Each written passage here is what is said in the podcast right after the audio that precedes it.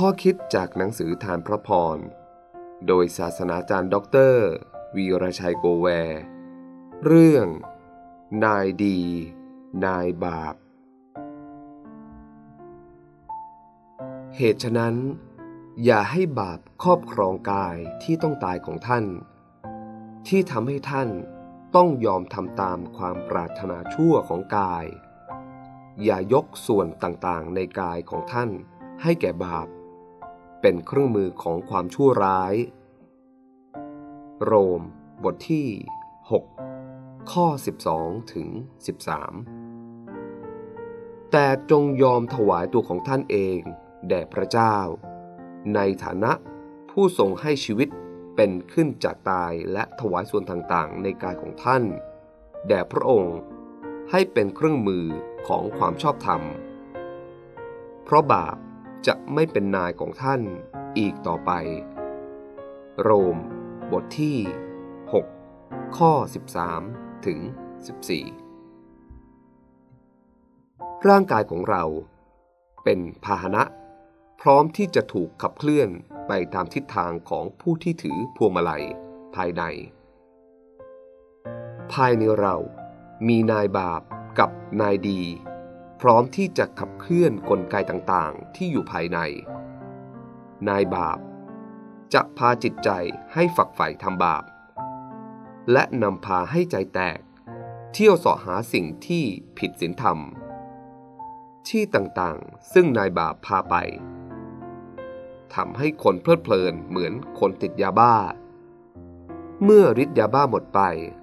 เราพบว่าสุขภาพร่างกายของเราบอบช้ำ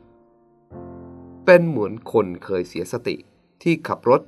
จนรถพังแต่ไม่รู้สึกตัว แต่นายดี จะขับเคลื่อนชีวิตไปในทางแห่งความชอบธรรม จอดสถานีทำคุณงามความดีตลอดเวลา ไม่หยุดข้องแวะ ไม่เดินทางร่วมกับผู้ชักชวนให้ทำบาป ไม่เดินในทางอธรรม หรือนั่งในที่ของคนชอบ เยาะเย้ยทางธรรม พระคำของพระเจ้า คริสเตียน เมื่อรับเชื่อเขารับบัพติศมา พิธีศีลที่บอกกับเราว่า เราแยกทางกับนายบาปแล้ว เราตายจากเขาแล้ว เขาไม่มีอำนาจขับเคลื่อนชีวิตเราแล้ว นอกเสียจากเรายอมให้มันกลับมามีอำนาจอีก โดยความเชื่อในพระคริสต์เรารับชีวิตใหม่ มีใจปรารถนาใหม่ มีความตั้งใจ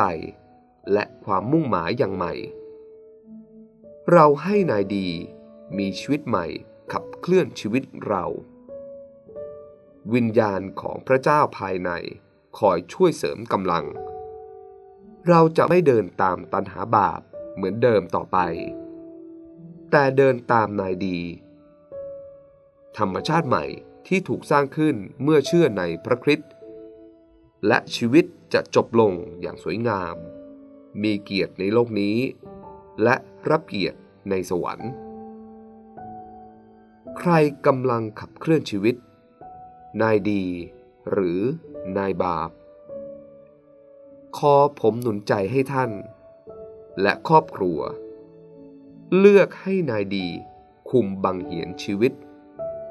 นำโดยพระคำตามพระวิญญาณ